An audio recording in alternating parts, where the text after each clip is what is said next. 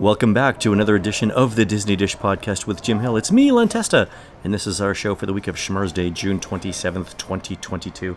On the show today, we're recording on site at Disney's Wilderness Lodge and Saratoga Springs Resorts. Plus, we've got news, surveys, and maybe a listener question or two.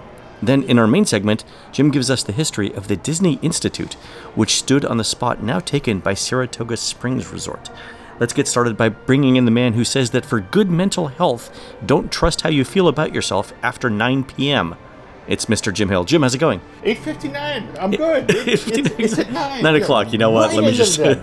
now is not the time for introspection. There we go. So, All right, uh, Jim, let's do a quick shout out to subscribers over at disneydish.bandcamp.com. Thanks to new subscribers Jane Perillo, AMK1173, and S. Moffat71, and longtime subscribers John Simon, Melissa Dover, and Tim Camosa. Jim, these are the cast members who run the underground horse racing sports book at Disney's Saratoga Springs Resort. If you'd like to place a bet, just use the phrase, What do you know about that monorail smell in the fifth? True story. learned so much in this segment. So much, show. so, much. All right, Jim, let's do the news. Folks, the Disney Dish News is brought to you by Storybook Destinations, trusted travel partner of the Disney Dish podcast.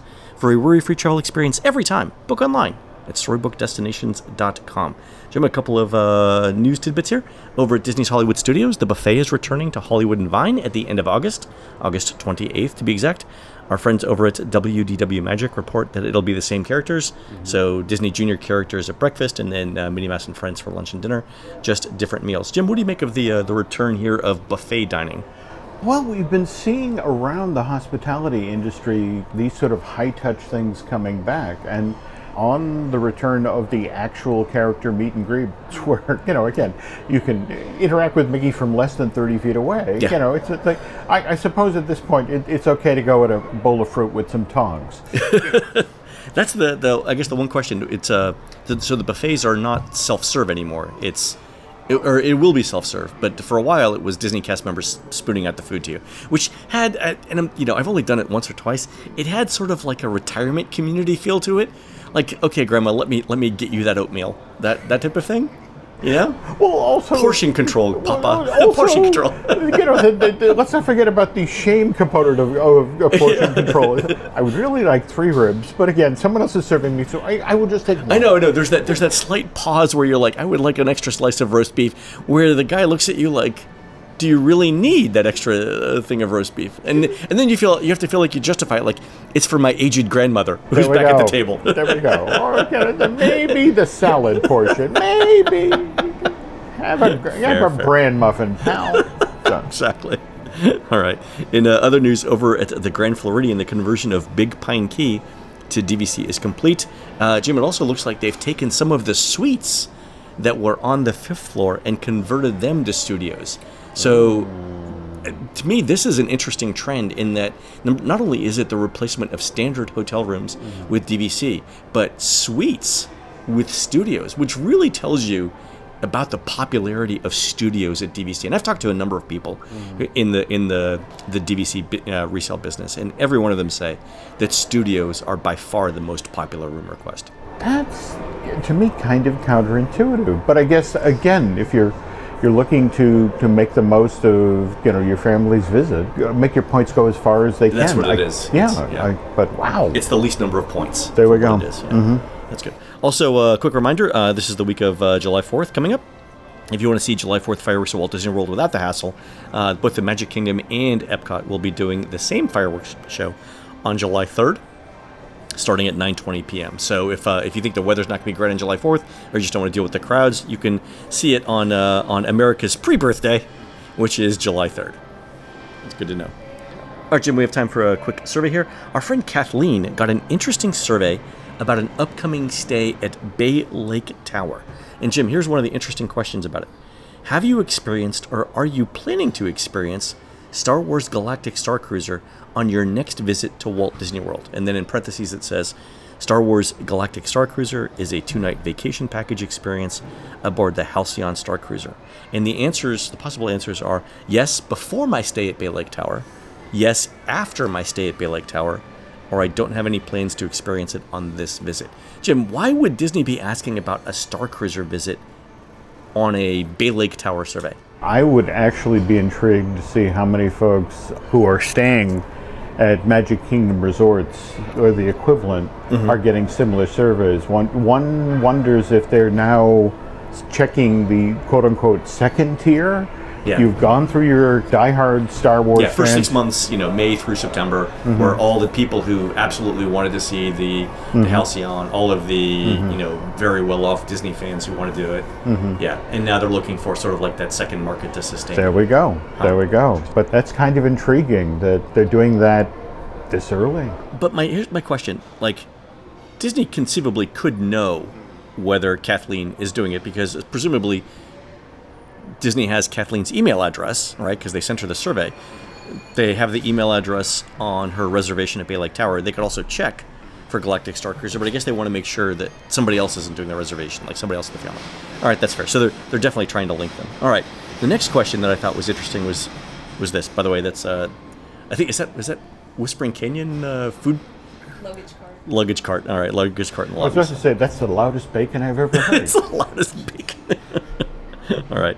Here's the next question that Kathleen has, and there's uh, there's two more that are really interesting here. During your stay at Bay Lake Tower, did you order any food that was delivered from a restaurant or delivery service that was not part of the resort? Uh, and the answers are yes, directly from a non-Disney restaurant. Yes, through a delivery service that delivers prepared food, e.g., Uber Eats or Grubhub, or yes, through a grocery service, uh, Amazon, Garden Grocer, etc., or no. So, Jim, why is Disney asking about food delivery services? Again, you know, this is the mouse, and, and there isn't a revenue stream that is unexplored. And, you know, Right. the, the, the notion is could we step into the same space that Grubhub is in? Right. If you think about the Grubhubs or the Ubers of the world, Right. you know, that were created with the notion of this is going to be a thing, we want to be in this space. Yeah. So you're willing to operate at a loss for a while? Yeah, or Uber's case, 10 years, whatever. Yeah. Oh, well, no, that's it exactly. It's exactly. And- amazing what you can do with billions of dollars of venture capital. Well, like, but that's the thing. Eventually, your venture capital does, in fact, run out, and Yeah. It's just in modern Disney. It doesn't surprise me that at the moment that even Grubhub and Uber are like, "Ooh, do we really want to be in this business?" Like, Yeah. "Ooh, there's a business. We should be in that." I don't think I don't think Disney has the appetite to spend billions of dollars. Uh, Mini dev- meals. mini mini meals, yeah, exactly. Ooh, ooh. TM Laurel Stewart. TM Laurel Stir, exactly. Mini mini eats, mini we meals. go. I like mini meals better. Mini meals. Mini meals, mini meals on wheels. God, why are we not in marketing? There All we right. Well, but they could they could conceivably do it, and I think what they're, I mean, for there they've they've got to be looking at like, do we need to partner with a company like Lyft, mm-hmm. right, or do we need to develop our own? And I don't think Disney would develop their own there. All right, next questions. What was your mindset when choosing accommodations for your June 2022 trip? Please use the slider to indicate the point on the 0 to 10 scale mm-hmm. that you feel best describes your opinion. So, 0 is accommodations are just a place to sleep. I only value practical considerations such as location, room size, or configuration. Or 10, accommodations are an extremely important part of the vacation experience. In addition to practical considerations, I want to be immersed in a unique environment that allows me to escape the everyday. And Kathleen had answered eight on this, was which what I would like. Now, Jim, you and I had talked about this before, and the unofficial guide has done exactly this kind of question survey for a number of years, specifically trying to answer the question is my hotel room just a place to sleep? And every bit of research that we've done says that if you ask people after the fact, they were more satisfied if they spent more money than they originally considered or than they than they would outside of Walt Disney World. So I, I think this question is interesting, Jim, for two reasons. One, Disney's asking it before your trip, but not after, right? So they're getting your opinion before you actually have all of the facts needed to make this decision. And what I would like to see is a follow up survey from Disney that asks this exact question again so that you can compare before and after results. So if you're Disney's if you're Disney's research arm, I would definitely ask this question, but after as well. But realistically, uh, you're asking somebody who's staying at the Bay Lake Tower, which you're gonna. I mean, short of. Yes, it's not. It's not just a place to sleep. yes. No, Please let me spend eight hundred dollars a night on just. train A, station. I get how Yeah. much closer. Yeah. You know. Um. All right. All right. yeah, fair. All right. The uh, the last question, and a whole bunch of other listeners, Jim, sent us in different surveys and it doesn't matter the survey type, all kinds of different surveys have this question on it now. Do you or anyone in your travel party identify as a member of the LGBTQIA plus community? Yes, myself. Yes, someone else. Yes, myself and others. No, or I prefer not to answer. And so uh, the thing I mentioned was this question is not just on the lodging survey, it's showing up on all kinds of Disney surveys right now. So a listener named Phil got this question about being asked about his dining experience at the Grand Floridian, right? And whenever I see this question, Jim, I'm reminded of Harold Ramis's line in the Bill Murray classic film Stripes No, but we are willing to learn. to which Bill Murray replies, uh, Why? Would they send us someplace special?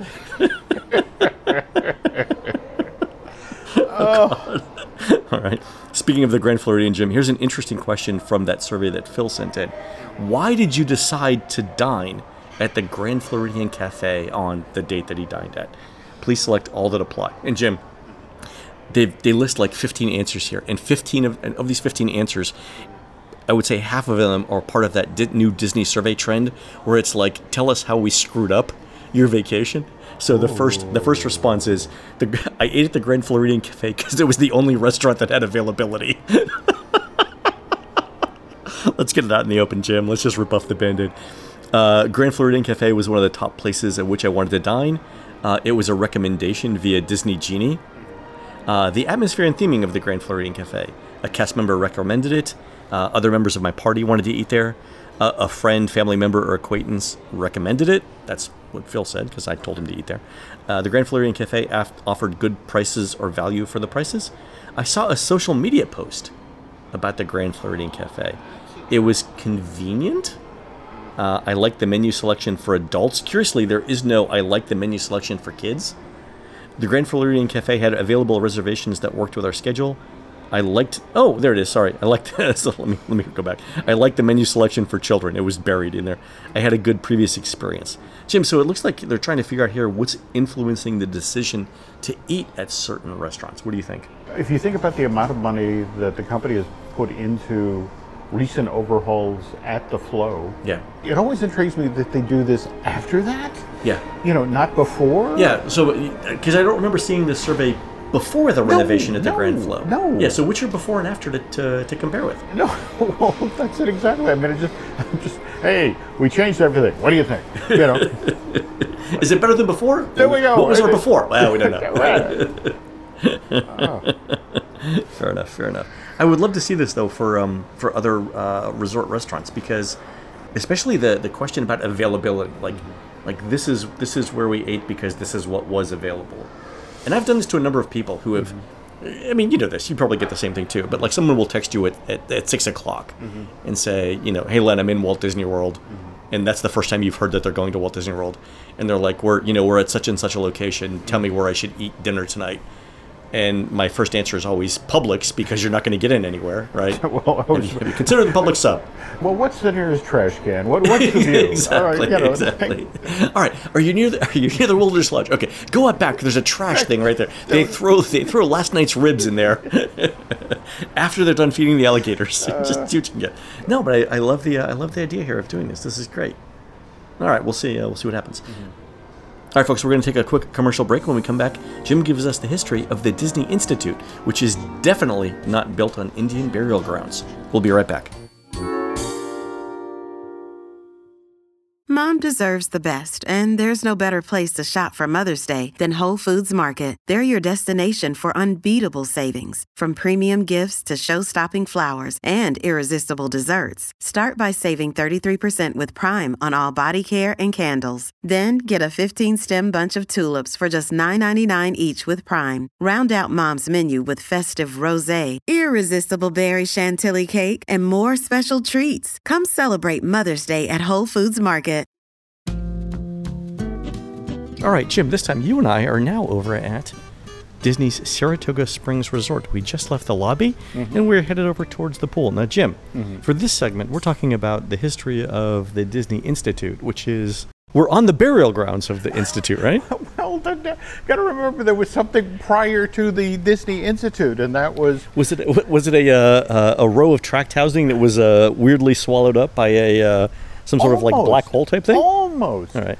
This is the area in 73 where the city of Lake Buena Vista was going to be built. At that point, Disney announced that they were going to have uh, single family homes, the treehouse villas. Right. You know, we got all that stuff.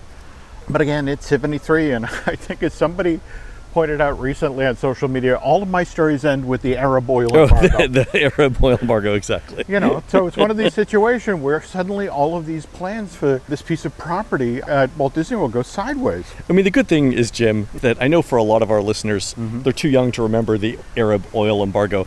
But one of the things it did is mm-hmm. drive up gas prices. And we can all relate to that now, Jim. That we can. That we can. all right. So right. imagine this, mm-hmm. but then. There we go. That's There where we we're at. All right, fair. All right. Oh, the pool looks great. It does. It does. And when they were initially transforming the Disney Institute into Saratoga Springs, Yeah. they made a conscious decision to the effect of they weren't going to do the standard Disney pool. There wasn't going to be the character-based slide or that sort of thing. And oh. they really leaned into that. You know, one of the things that Saratoga Springs in uh, you know uh, In you New know York. is known for is that it's in quote it's spring. Yeah. So And, and we're standing in front of a spring. yeah. That's fantastic. But Disney starts to develop this side of the property. We get the uh, the shopping village opens in March '75, and yes, we now have our treehouse villas. Yep. But even the sh- shopping village stumbles coming out of the gate. Has to be rethemed in '77. Why did it? Uh, why did it stumble? Was it just too far from the the center of gravity, which was backed by the Magic Kingdom? Well, it was one of these weird spaces that just at that point, all of the stuff that was supposed to happen didn't. They end up rebranding the shopping village now as the Walt Disney World, you know, village. Take out the word shopping. They build the Empress Lily, and over here it then becomes this. Well, we got to do something with it.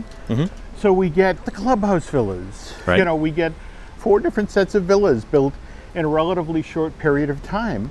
But it's very far away from the Magic Kingdom, which is the only theme park at the time, right? This is true. Okay. This is true. right. But to try to sort of, okay, let's have this all coalesce around something, Okay. they build the Walt Disney World Conference Center. But again, it's this teeny tiny conference center that's only built for small to medium sized business groups with the notion of, well, you come to Walt Disney World and you'll stay in either the Treehouse Villas or the Golf Club Villas Sure. or the Lakeside Villas.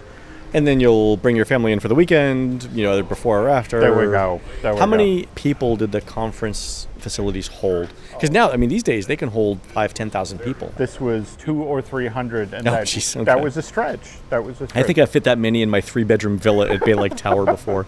All right, I guess we are going All down. right, we're gonna walk downstairs now. Oh, uh, Jim, do we need a wheelchair from the Animal Kingdom? Because there's one right here. Well, you also, know, Hollywood Studios. They All right, eventually all right. return. Hello, hello. I've got an I echo. wonder, I wonder if those are by the mile, because Disney should. Uh, how would you get a Hollywood Studios wheelchair here?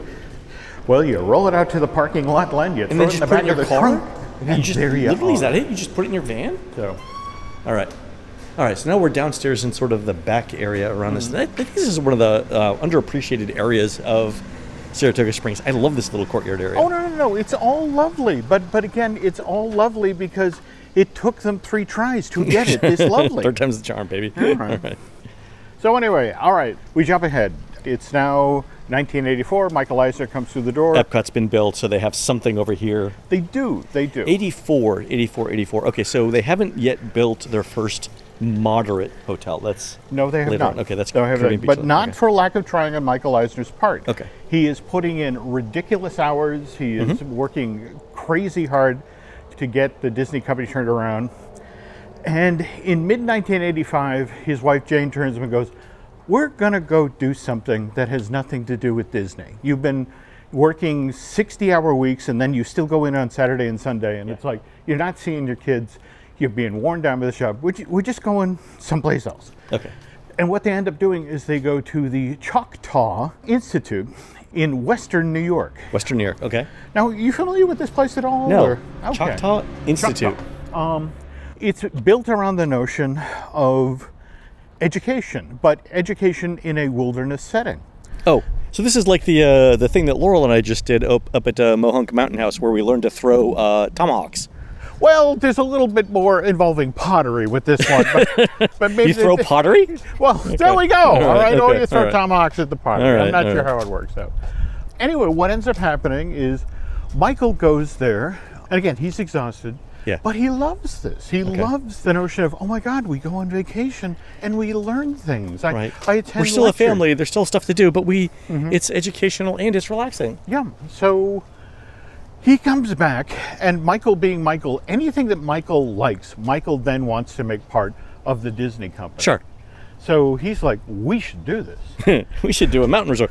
First, buy me some Native Americans. There we go. Okay. Indigenous people. Let's watch All this right, way. Why don't, why don't we go? All right, let's go this way. All right, All we're, we uh, we managed to wander to the end of a sidewalk that is now in a parking lot, so we got to figure out where we're where we're going here. All right. So Michael comes back, and we should do something like this at Disney. We should offer people educational opportunities while they're at Walt Disney World. Okay, educational opportunities while they're at Walt Disney. World. All right, fair, fair. All right, and so initially, Michael being Michael, it's like, ooh, I want to do this big. I want to do this important. Let's build it in Aspen.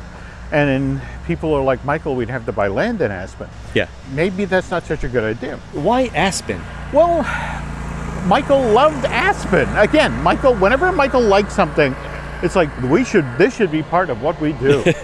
Aspen should be part of the Walt Disney Empire. So, um, but in time, you know, he, it's like they, no, no, no, we did, we have all this land in Florida. Can we do it in Florida? It's like, okay, we'll build it over at Celebration. But even then, it's like we want Celebration to make money. Okay. You know, and I'm not entirely sure this thing is going to make money. So Okay.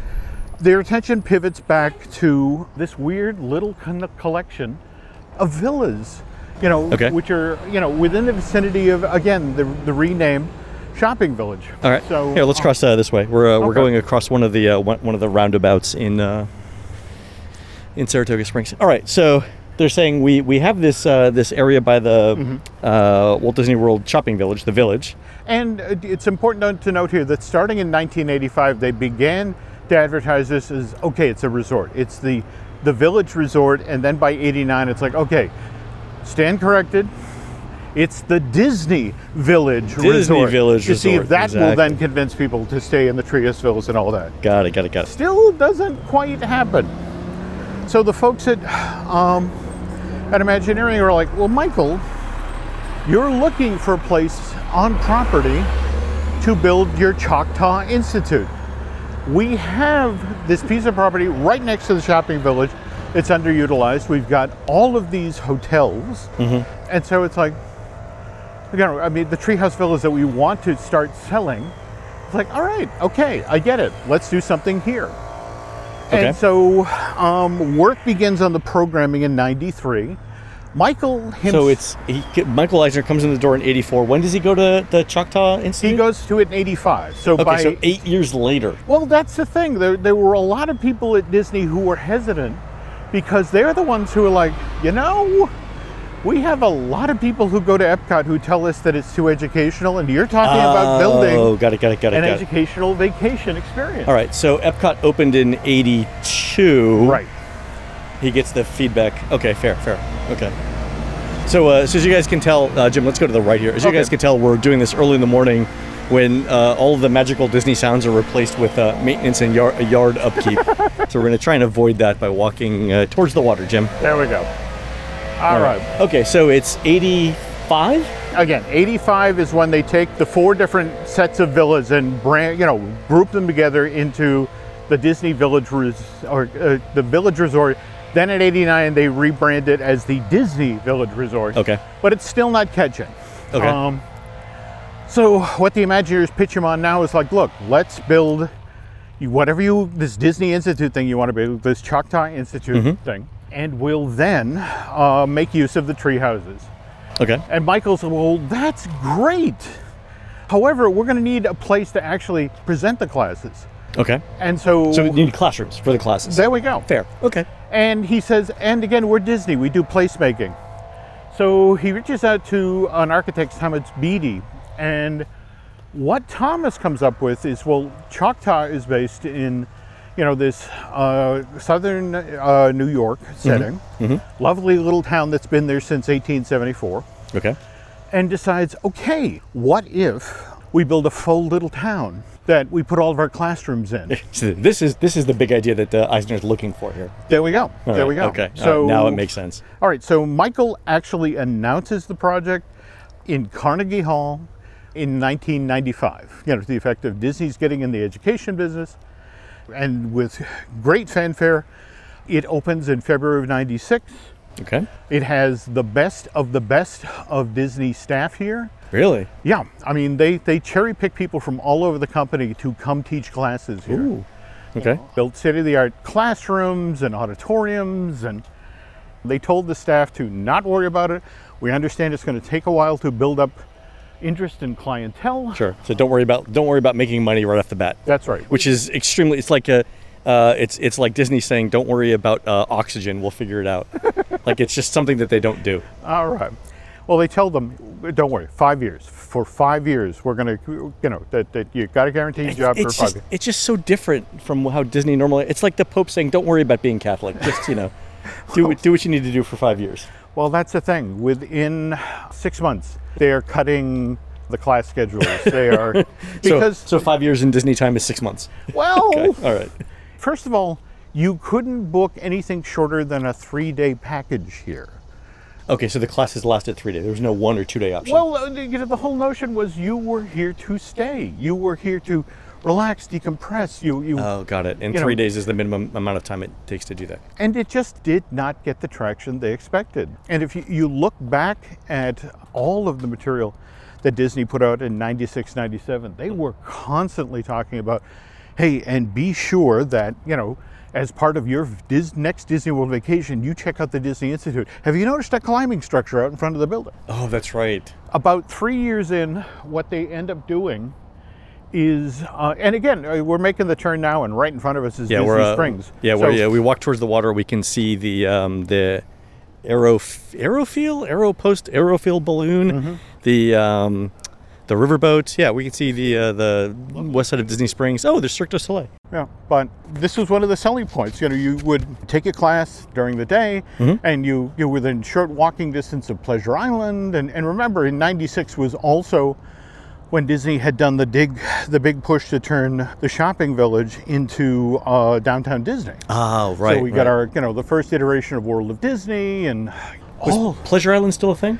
Pleasure Island was still a thing, but Pleasure Island was also having issues during the same time. It was also trying to figure out uh, some sort of admissions media that would, you know, guests would actually make use of. So this is 90. Well, now we're 97, 98. Okay, so we're past the launch of um, uh, Disneyland Paris, which was disastrous. Yeah, and, and again, that, that's the other thing. You, you've got a Michael Eisner who's suddenly, Very focused on the bottom line. yeah, and it's just sort of like, this is not making money. And so at one point, they basically announced this is 98, 99, that, oh, by the way, Disney Institute is really going to go back to more dealing with corporate groups rather than the public. Okay.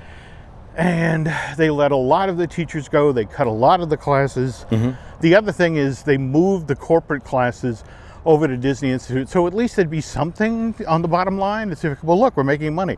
Oh, yes, off of the division of the company we were already making money Yeah, exactly, before yeah. we moved it over there.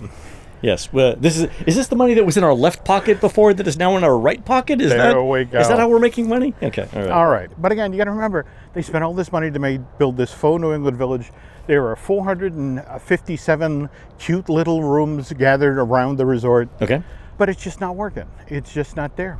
And so, They're not selling out the 457 rooms. Yep. Okay. All right. So, what ends up happening is 9 11. So, okay, okay. And- 2000, uh, 2001. Yeah. And that's a significant event in a lot of different directions at Disney, but it's the death blow to the Disney Institute. Right, because there was just no travel for a while, and, and then there was no corporate travel. Well, no, that's it exactly. So, uh, February 2002, it's announced that the Disney Institute will be closing. and and there were a lot of things closing as well here. I mean, I remember um, part of Port Orleans closed. I mean, a lot of lot of resorts were closing too. This wasn't unex- uh, this wasn't unusual for the time. but here's the part of the story I love. It's just, you know, in the announcement, it's like, okay, we're shutting this down and we're going to make a DVC. Well, well what's the DVC going to be about? It's like, I don't know. We're, we're looking for a theme. We'll get back to you. you know, I mean, seriously. Yeah, it'll have something to do with America or fantasy. There we go. so they bring in It'll be more Disney. Oh God! All right. They bring in Graham Gund, and this is a, an architect based out of Cambridge, Massachusetts.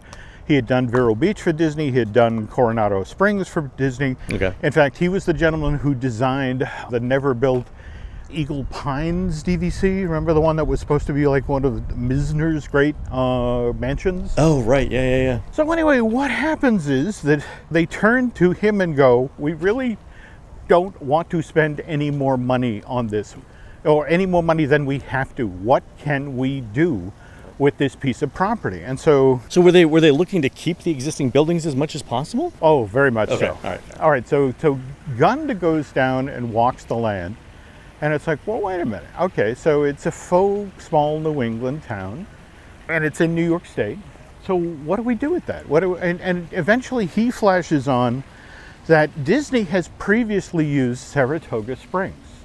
Uh, Really? in fact, the train station at the Magic Kingdom is a direct lift from the original Saratoga Springs, 1880s, 1890s. Really? Yeah, and so he goes into the photographic records, and it's this charming New England town, and it, it's and he looks at the bones that are here for the Disney Institute, and it's like, I can do something with that. And he goes to Eisner, and it's like I'm I'm thinking of Saratoga Springs, and it's like, you mean like the place with the racetrack, the horses, and it's like, yes, I'm in. The ponies? Yes.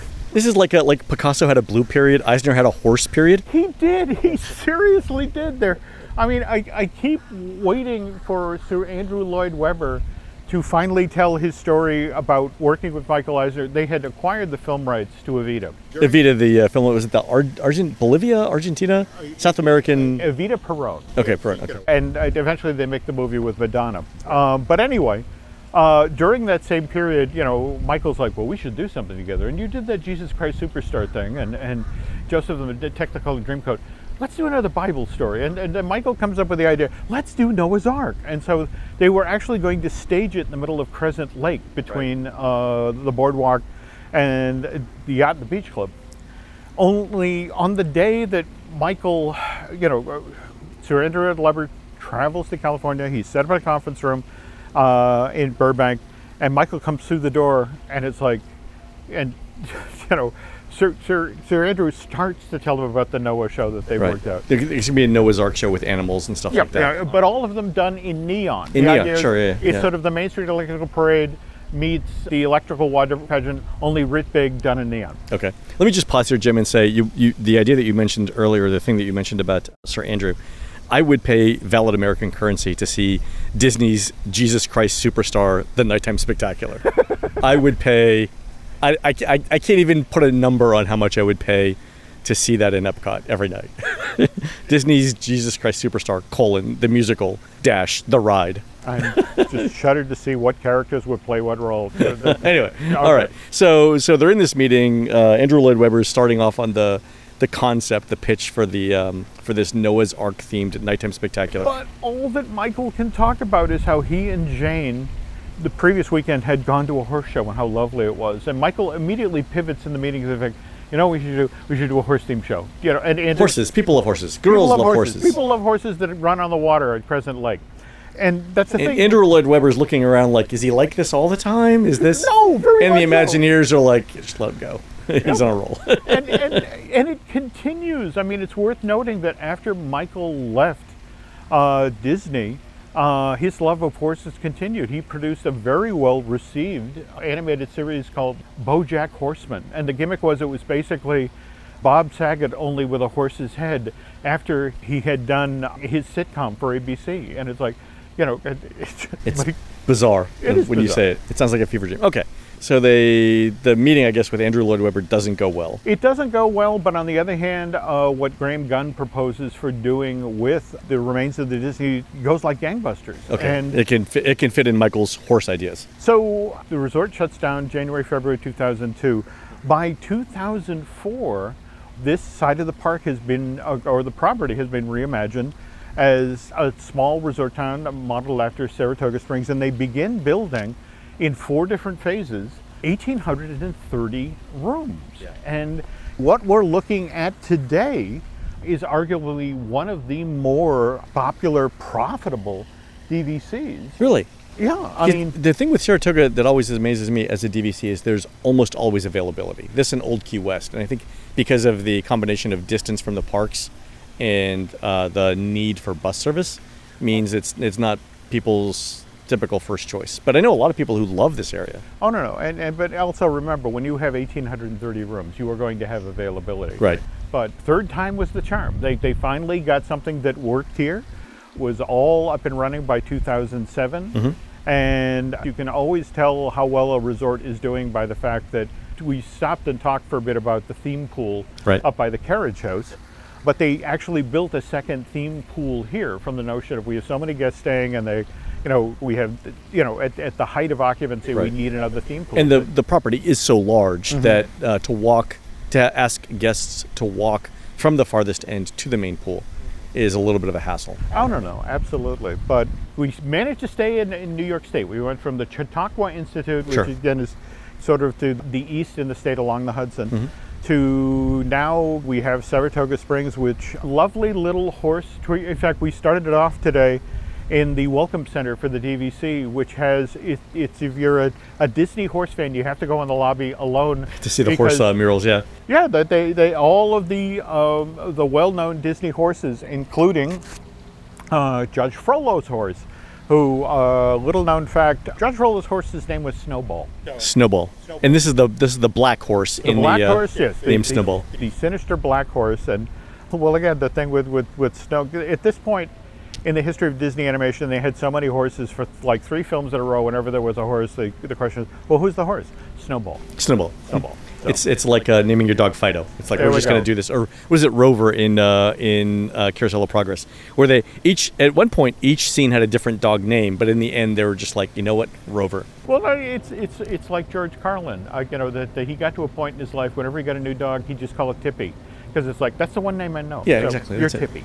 So Going back to uh, Saratoga Springs, Jim, I think one of the ways that you know that Disney considered um, not only uh, Saratoga Springs a success, but Disney Springs a success after the revitalization, right? Is that at Saratoga Springs, Disney now charges more points for rooms that are closer to Disney Springs. I did not know. Yeah, they're preferred rooms. They're um, uh, and I believe this was the first resort to have a preferred room category based on the proximity to something else. So it's different than like a theme park view. They're actually they actually charge a few more points per night, and of course they have to do a corresponding fewer points per night for other rooms, so it all balances out. But um, yeah, so the rooms that are closest to Disney the Disney Springs walkway are slightly more expensive in terms of points. Wow, that's the giveaway. That's that that's finally how you know. worked. It finally exactly. worked. That's how you know it worked. Exactly. wow. But how how how did the development, uh, the the final development of Disney Springs, also help Saratoga Springs? that's a, a history in and of itself. I mean, if you think about, we opened Pleasure Island in '89. Uh, there was then the the redo of the shopping village into downtown Disney, making it more urban and appeal with the expansion in '97 to West Side. Then we had that that weird little flirtation with okay, we're going to do Edison's Wharf, Right. and the consideration was okay, that's really a band-aid on our heart condition. We this needs to have a far more distinct identity. We need more offerings. And think think about it. They tripled the number of shops and, Right. and restaurants. restaurants and entertainment options. Yeah. That finally turned it in, though we still see the West Side influx here. And in fact, what are you hearing about Drawn to Life? I've Sir? heard it's not doing well at all. really. Yeah, they're offering now like uh, discounts on tickets, Mm-hmm. Which is super unusual for that. Yeah, I've heard it's not doing well. Uh, well, how much of that is COVID, as in people don't want to go back to theater? Yeah, I mean, there's there's not a lot of demand to be in a small enclosed space with strangers right now. I think that's part of it. The other thing I think uh, is didn't Cirque du Soleil, the uh, the parent company themselves, they're having some financial uh, issues as well, right? so that's are. that's probably not a great uh, a great combination there. That's so strange because think about it. Initially, that was what they thought was so successful about La Nouba is it drove people so far into the into Disney. Springs. Yeah, exactly. That you Oh, can, dear. and and not for nothing, but to get to um, Drawn to Life, you've got to walk past House of Blues. Mm-hmm. You've got to work past walk past Jaleo, the M&M store, the AMC movie theater, Splitsville. There's a lot of opportunities for dining before and after Absolutely. the show. Absolutely. It's like its own little Times Square. And and that coupled with the fact that you have your your lovely parking structure back there. I mean, pe- people in theory can get in there immediately. So it's like, I think the thing that's that's got to be frustrating for everybody involved is that's Disney IP that's driving that show. Yeah, exactly. I think that has to be a concern. All right. Well, we well, we should do the history of, of Disney and Cirque at some point. We should. I, I, yeah, we should. I think that'd be a great story. I, also, uh, Jim, I, I love the fact that just beyond the parking garage, you can see the faint outlines of the top of the Team Disney building. Yeah. I Yeah. wonder how often they come over here for uh, for lunch. I bet you it's pretty often. Well, you know, given what's going on to the company these days, I would imagine it's a very liquid lunch. That's true. That's true. So- All right, folks, that's going to do it for the Disney Dish show today. Please help support our show and Jim Hill Media by subscribing over at disneydish.bandcamp.com, where you'll find exclusive shows never before heard on iTunes. On next week's show, well, I'm on a cruise, so it's the Jim Hill News Hour. Ooh, There looking forward to that. You can find more of Jim at jimhillmedia.com and more of me, Len at touringplans.com. We're produced fabulously by Aaron Adams, who'll be driving the Rock River Garden Club's float titled Petunia Monium at the 2022 Petunia Festival on Sunday, July 3rd, starting at St. Mary's Catholic School and heading towards Dixon High in beautiful downtown Dixon, Illinois. While Aaron's doing that, please go into iTunes and our show and tell us what you'd like to hear next. For Jim, this is Len. We will see you on the next show.